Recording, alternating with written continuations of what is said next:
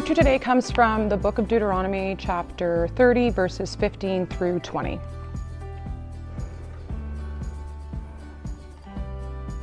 See, today I have set before you life and prosperity, death and adversity. For I am commanding you today to love the Lord your God, to walk in his ways, and to keep his commands, statutes, and ordinances, so that you may live and multiply and the Lord your God may bless you in the land you are entering to possess. But if your hearts turn away and you do not listen, and you are led astray to bow and worship to other gods and serve them, I tell you today that you will certainly perish and will not prolong your days in the land you are entering to possess across the Jordan. I call heaven and earth as witnesses against you today that I have set before you life and death, blessing and curse. Choose life so that you and your descendants may live. Love the Lord your God, obey him, and remain faithful to him. For he is your life, and he will prolong your days as you live in the land the Lord swore to give to your fathers, Abraham, Isaac, and Jacob. Psalm 119, verses 1 through 8. How happy are those whose way is blameless who walk according to the Lord's instruction. Happy are those who keep his decrees and seek him with all their hearts. They do nothing wrong, they walk in his ways. You have commanded that your precepts be diligently kept. If only my ways were committed to keeping your statutes, then I would not be ashamed when I think about all your commands. I will praise you with an upright heart when I learn your righteous judgment. I will keep your statutes, never abandon me.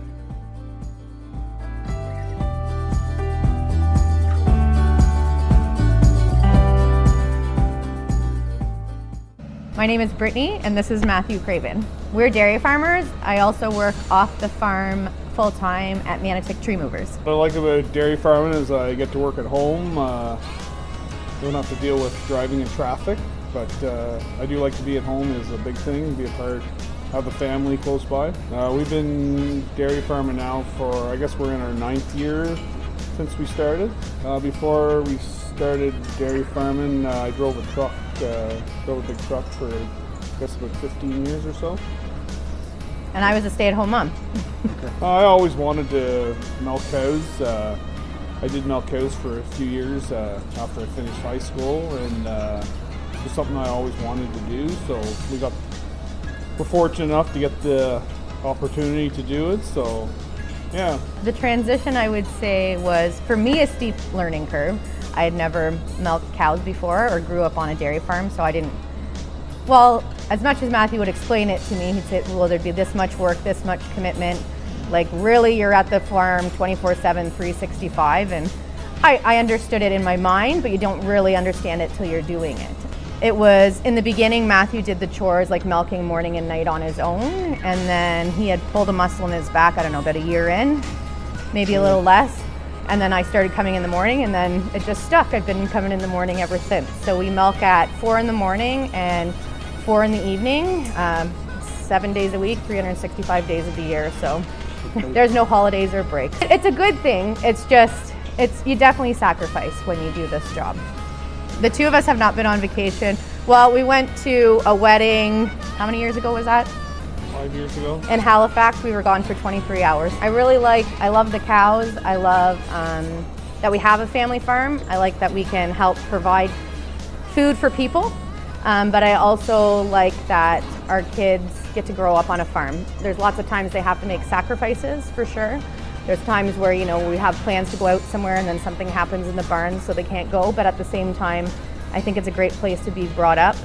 Uh, you learn lots of good things, hard work, but uh, at the end of the day, it's all about really the love. We get to work together, him and I, but also the kids pitch in. They all have their chores that they do, and you know they're always excited when there's a new calf born, getting to name a new calf or doing things like that. So yeah, I mean, there's lots of days. It's hard and long, but at the end of the day, it always feels like your home and what you're supposed to be doing. The kids like being on the farm for the most part. Uh, they do miss going away on holidays. That's one thing that they do say that. Definitely miss. this year, especially they're like, everyone gets to go to Florida or whatever, and we don't get to do that. So that's something that I would say We try to they make miss, but home life as fun as we can make it for them.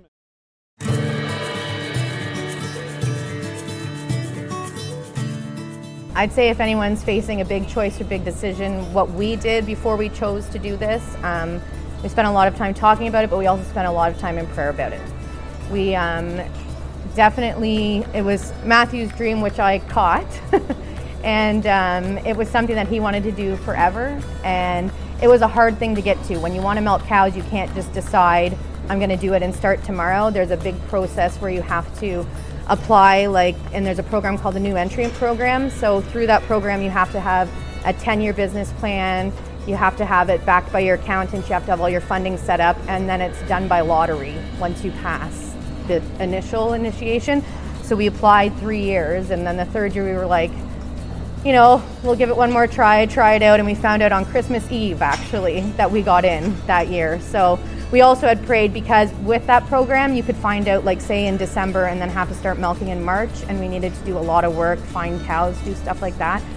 So we had really prayed to a multi prayer that god would a let us be able to milk cows and then b not make it march because we didn't know how we would do it. So he actually we found out in december and we didn't have to start till the following november. So it was basically all the ducks fell in a row or really it was god and then everything fell into place after that. Like we were able to find the, a whole herd of cows, not have to take pieces from different places. Um, we were able to find milkers from someone that we knew, so we knew they'd be in good condition. There were just a lot of blessings after that. It wasn't just one; it was many. So yeah, I would say if you're in a big decision or looking down, making a big decision or life change, pray, because obviously God didn't think it was time for us those first two years, but on year three, He's like, okay, here, guys. So yeah.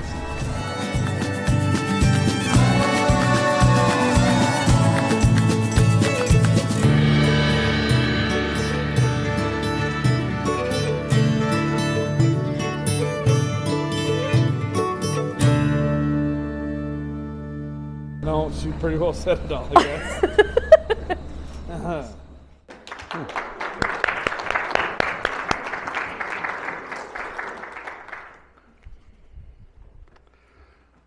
I just love that line at the end. No, she pretty much said it all.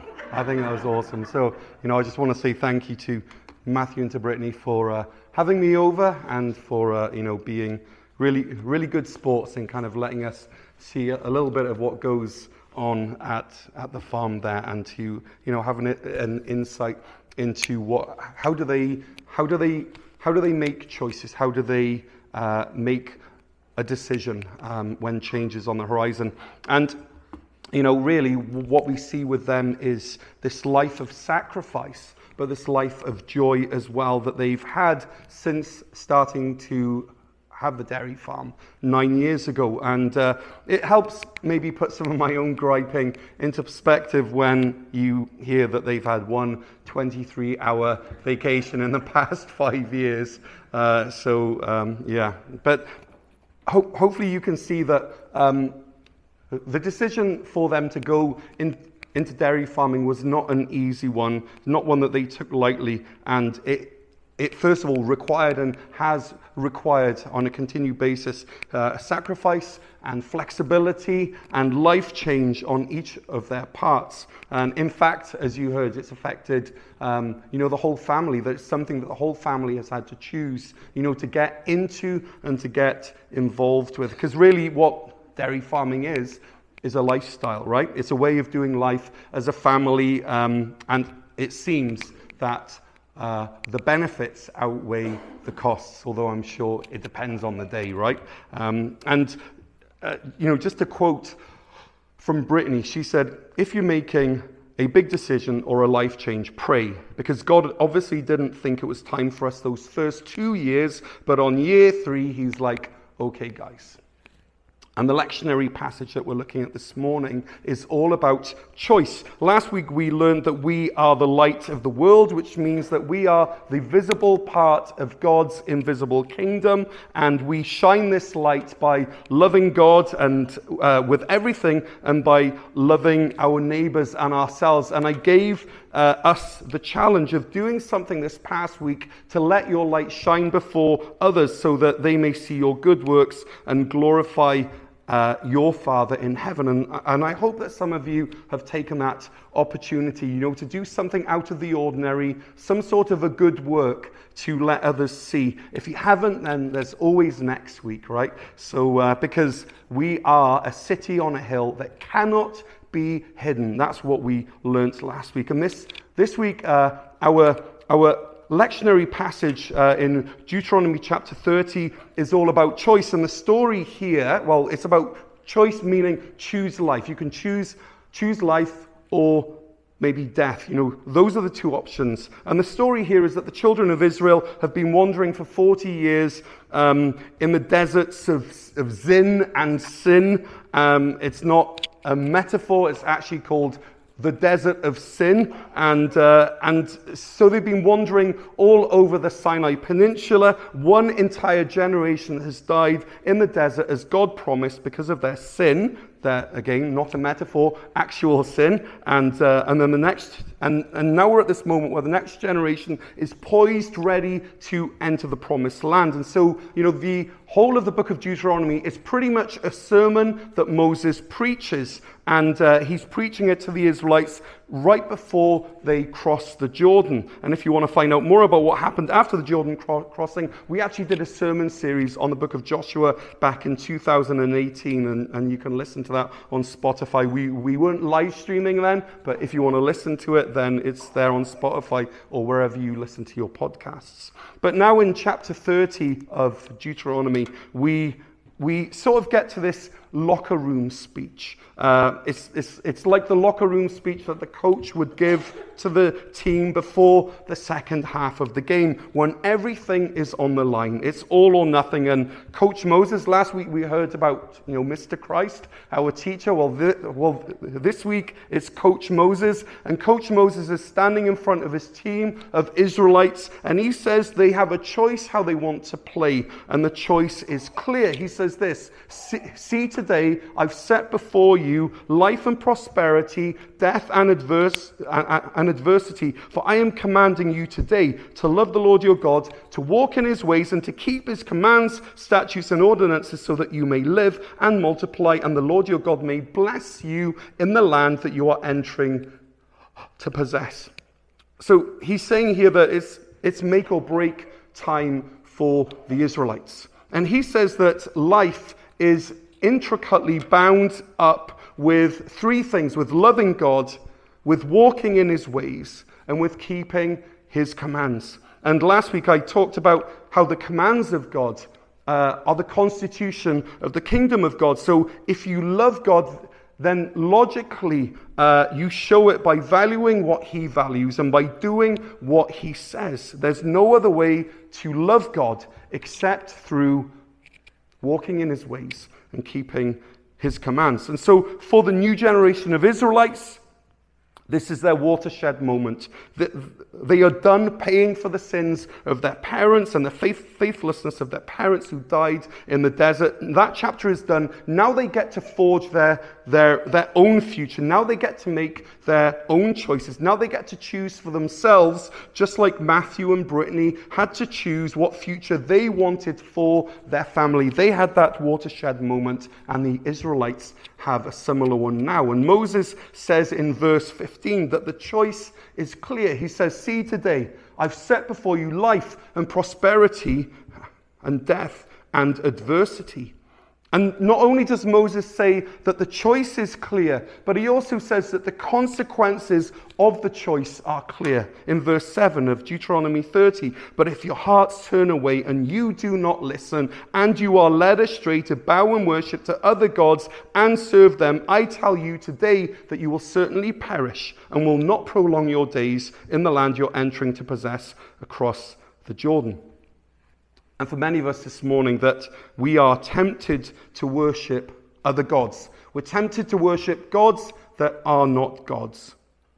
Success or advancement or money or power or fame or clout or maybe unhealthy love or ungodly love or lust or self justification or, or being willing to live in an ethically grey zone? Or what about revenge? Can revenge be a God that we worship? Can hating our enemies be a God that we worship instead of praying for them? And so the gods we worship take many forms. Many, many forms. And many times we expect God to understand that, yeah, we love Him, but we're kind of in an open relationship with Him. Right? As long as He's willing to share us with the other gods, then we'll serve Him. But here God shows us that He is a jealous God. He's a jealous God. He will not share you with lesser gods that are not gods. He will not have you on weekends while the other gods enjoy you during the week. If your hearts turn away and you do not listen, and you're led astray to bow and worship to other gods and serve them, I tell you today that you will certainly perish. Yeah, this evening we've got the uh, Super Bowl Meat Club at Cornerstone, which is awesome. And if you're a lad of all ages, as I've already said, you are welcome to join and bring some meat with you and just uh, have a great time. But for most of us who, who are going to be there, We've got no skin in the game. All right? We're there for fun and fellowship, meet, maybe the halftime show. If you're a fan of Rihanna, great. If you're not, then. So, you know, we're there, but we don't have skin in the game. And we'll probably watch a bit of football and then we'll go home, right? That, that's what will happen tonight. But for people on the teams, for the Kansas City Chiefs and for the Philadelphia Eagles, it's either win or lose. It's fame or shame. It's the Super Bowl or it's nothing. And as we read Deuteronomy 30, we're invited to read it as team players, not as bystanders. Not as those who are watching from Northcourt at Meat Club, but as if you're in the arena itself. Because as Moses says, the stakes are high. Higher than a football game, higher than choosing whether you're going to go into dairy farming or not. Important as these matters are. He says, See, today I've set before you life and prosperity and death and adversity. And the sad thing is that many of us think that we don't need to make a decision. We don't need to really decide that God is somehow maybe ambivalent, whether we choose to follow Him or whether we choose to follow another way. We sometimes think that God doesn't really care either way. But that could not be further from the truth. Okay, answer me this. If God did not care whether you followed him wholeheartedly or not, could we call him a God of love? If God did not care whether you followed him wholeheartedly or not, could we, in all fairness, say that he is a God of love? You see, we often say that, you know, the opposite of love is hate, but, you know, I've heard it said, I'm not sure who, but the opposite of hate is, or the opposite of love is not really caring. And do we serve a God that doesn't really care? Or do we serve a God of love? Do we serve a God who doesn't care about what you do, about how you choose to live your life? If we serve that God, then he's no longer a God of love. A God who's willing to share his bride with another is not a God of love, which is why God gives us an ultimatum choose me and choose life, or choose otherwise and choose adversity. And remember that not choosing, sitting on the fence, well, that's a choice in and of itself as well. You see, for each of us, many or much of our misery or hurt or upset stems, if we're honest, not all the time, but much of the time, lots of our misery and our upset stems from, t- from the, those times when we've chosen to worship other gods when we've chosen our own way instead of choosing God's way. And friends, if you're sat here this morning, then here's the truth about you that you were created for union with the Lord God Almighty. You were created to walk in his ways. You were created to live in the design that he has for your life. Only by following him and choosing him will you find joy. Now, if you're anything like me, you don't always choose right. You don't always choose life. I don't always choose life. Sometimes you choose wrong. You choose death instead of life. And unfortunately, we're living in a world and we're living in a culture where it's harder to listen to the voice of God above the clamor of the marketplace and all the opinions around us. It's easy to, to get taken off course by the siren voices of the world. So this morning, I'm going to assume that you're not choosing life. I'm going to assume that on some level, each of you are choosing death. Maybe I'm wrong. But I think assuming that you've chosen life simply because you're sat here is a danger, right? Assuming that we've all chosen life, that we've all chosen God, and we're all continuing to choose God. So maybe it's safer to assume that as of this moment, some of us right now are choosing death, or at least tempted by the makeup and the gloss and the shininess that, that death wears that hides the corruption underneath. And so, if this is you, then the question is how do you make the, the, the transition from choosing badly to choosing rightly, from choosing death to choosing life? How do you actually do that? I think the answer to that is found in Psalm 119. Another one of our lectionary passages. Psalm 119 is the longest chapter in the Bible, 176 verses, and it starts with these words how happy are those whose walk is blameless, who walk according to the Lord's instruction. Happy are those who keep his decrees and seek him with all their heart. They do nothing wrong, they walk in his ways. So, choosing life starts with recognizing that what others have and what you're missing. Okay? When, when the psalmist says, How happy are those? How happy are those who have chosen life? We're hearing a tone of voice. There's almost a wistfulness in the voice of the psalmist. He's saying, How happy are those? It's almost like he's not counting himself in that group. It's like that, you know, the grass is greener on the other side, right? It's the same tone of voice that you hear from people who say, How nice would it be to be no longer in debt? Right? How nice. Feels like a pipe dream. Or I wish I could go on vacation instead of milking cows twice a day, every day, 365 days a year, right? There's a wistfulness there. And change never happens if you're content with the status quo. So, the first step on this journey of choosing life is to say, How happy? How happy. Look at them. Look at the saints of old. Look at the people who served Christ throughout the ages. Look at the missionaries who gave up everything to follow Christ. Look at the people who give their money sacrificially and always seem to have enough while I hoard my money and I hardly seem to make it through the month. How happy are those whose way is blameless? How happy are those who keep his decrees and who seek him with all their heart? Wouldn't it be nice to be single minded like that? To love God so much that I cannot wait to open the Bible and to have Him speak to me, to hear what He has to say to me. I wish that that was true of my life. How happy are those? Friends, true happiness is not found in a new job or a new spouse or a new house or a new neighborhood. Happiness is only found in walking according to the Lord's instruction. You were made in the image of God, and the Bible is the instruction manual of how you best operate. So if you think of your life, think of your friends, think of someone that you admire, someone who loves Jesus, and you look at them and you say, in spite of the circumstances around them, they're genuinely happy. And say to them, maybe, Can I take you out for a coffee? I'd love to hear what your secret is. How are you so consistently happy despite of everything going on around you?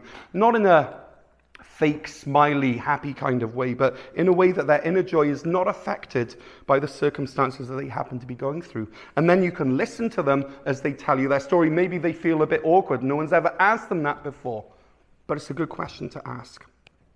And this means that we need community. We need to we need examples. We cannot do life alone. We need to be in each other's lives, in friendships of accountability, in small groups, in grow groups. And it takes time, but it matters because life is on the line. In fact, I write discussion questions about these sermons every single week. I don't know if you realize this. I found out some of my board members don't even realize this, so I have no assumption that you even know that this happens, but I do. I write them out, and so if you want to use them, you know, to maybe delve further into the scriptures, then, then you can find them on YouTube uh, in the description. You, you can find them on the podcast in the show notes. And uh, they're also at the back on pieces of paper that you can grab on the way out. But if you want to grow, but you're not sure how, then perhaps meeting with a couple of other people or your family or friends and processing through these questions might be a way to grow. But choosing life starts with saying, How happy? It starts with saying, God, I am not happy. If I'm honest, I'm not happy, but I want to be, and I recognize that happiness is only found in living life according to your ways, not mine. And I see that this person, whoever it is, seems to be getting it right. So, step one, be honest, acknowledge how happy. Next step is to say, if only. If only my ways were committed to keeping your statutes, then I would not be ashamed when I think about all your commands. Verse 5 and 6. Step 2 is moving beyond observing those who seem to get the Christian life, and it turns inward as you see the way that you're falling short. Again, honesty is required. If you want to choose life, then you have to be honest. You have to be able to say to yourself, if only. It starts with a holy discontent with a sacred longing for something, with an honest appraisal of your life. So ask yourself, are you happy? And I don't mean, are you living the dream? I don't mean, are you living your life, you're reaching your life goals. I don't mean, are you considered a success by your peer group? I mean, are you happy? which means are you seeking God with all your heart? Are you walking in his ways? If not, then take this next brave step of saying, if only my ways were committed to keeping your statutes. You're saying to God, in essence, I'm not there yet, but I'm through with pretending. I'm done with acting as though this gap between what I say and what I do does not exist. I'm done with playing games. And God, at this moment, I don't know what the answer is. Because these other gods are still very tempting to me. And they crowd my landscape so that I can hardly see you. And I know the sin in my life saddens you. And I know that it embarrasses me. And I'm ashamed of it. And I know that there's a way out, but I cannot see it right now. And so, Holy Spirit, I bring to you my hypocrisy. And I bring to you my divided heart. And I ask that you would unite it to praise you. Take the pieces of my heart and put it back together again, if only. If only my ways were committed to keeping your statutes, then I would not be ashamed when I think about all your commands. When we're living in sin, God's commands make us ashamed because we know that we're not living according to our Maker's instructions. When it's, and when it's not dealt with, uh, sin causes us to either run and hide from God, or it causes us to actually dig in our heels and to try to justify ourselves in front of God. That's what we see in our society today. There's a lot of self justification. How dare you tell me that this is wrong? How dare you call this thing that I'm partial to sin? Who do you think you are, God? But freedom comes. Choosing life comes when we look at people who follow God and we say, How happy are they? And then we look at our own life in comparison and we say, if only my ways were committed to following your statutes. And finally, the last step to choosing life is saying, I will. I will. Would you, would you get me a tissue, please? Sorry, I'm, I've, uh, I've had a bit of a cold over the past week. Thank you. Stacy was here, she would have done that. She's not, so I got to turn to my wife. Excuse me, I'm going to edit that out of the video. That's okay, I have a mask, I'll put that on afterwards. I will. This is the last step to choosing life, saying, I will. I will praise you with an upright heart when I learn your righteous judgments. I will keep your statutes, never abandon me. And friends, when we come to God in the sorrow of repentance, He responds by giving us the will and the power to live according to His ways. Right? The word says this work out your own salvation with fear and trembling, for it is God who's working in you both to will and to work according to His good purpose. Philippians 2, verse 12. So you work out your salvation. Why do you work out your salvation? Why? Because it's God who's working. You work and God works. And the freedom of a liberated will is beautiful to see as we see in Psalm 119. Moving from how happy to if only to I will. John Eldredge wrote this book called The Utter Relief of Holiness. The Utter Relief of Holiness. I've not read it, but it's there on my bookshelf, and it's almost like I don't need to read it because the title ministers to me. The Utter Relief of Holiness. True freedom is not found when you get your own way. Freedom is found when you pray, Your will be done here on earth as it is in heaven. Utter relief. Utter relief. And part of the malaise and the sickness of this world in which we live is that we have a bunch of individualists who are all saying, Love me for who I am and accept me, or you are my enemy. That's the world in which we live today. And this is found in the left and the right, in the progressives and the conservatives, city and rural, white, black, Asian, Hispanic, straight, LGBTQ, rich and poor. We're all saying, Love me for who I am and accept me, or you're my enemy. And this is killing our world. This is killing our society. But the way of Jesus, the way of Deuteronomy 30, the way of Psalm 119 tells us something different. Instead of saying, Love me for who I am and accept me, or you are my enemy, instead we come to Jesus and we say, Take me as I am and change me, even though I am your enemy. And some of you this morning need to find this freedom that can only be found at the foot of the cross where sinful humanity and a holy God meet in the person of Jesus Christ, where sin is dealt with, where sin is dealt with, where burdens of hearts roll away, where the honest person can look at the dying form of Jesus and say, Nothing is more important than you. You gave everything for me. How can I give you any less? And so I'd invite the worship team, you know, to come up and, and I'd invite you that as you as you listen to this song and as you reflect on this message, whether it's in your pews or kneeling at the front of the sanctuary, I invite you to choose life. Maybe you love Jesus. I don't think, I, I think it's like Curtis said, right? That, that salvation isn't just a one time deal, it's a continuing opting in. And maybe there's a sector of your life that you need to choose life once again. Choose life because Jesus said this. He said, I am the way, the truth, and the life. No one comes to the Father except through me. And Jesus said this as well A thief comes only to steal and kill and destroy. I have come so that they may have life and have it in abundance. So come to the God who loves you so much. Come to the God with your sins and your burdens and your failures and your brokenness, and you can say to him, How happy, if only, and I will. How happy, if only, and I will. And maybe all that you do this morning is, is, is say to God, Lord, I'm a hypocrite. If only things were different. If only, maybe you're not at the I will state yet.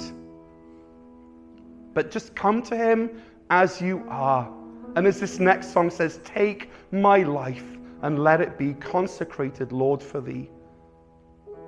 Lord, I pray that as we are confronted with a decision to choose life and prosperity or to choose death and adversity, that you would give us the grace to be honest, that you would give us the grace to not pretend or to hide, because, Lord, we are all beggars.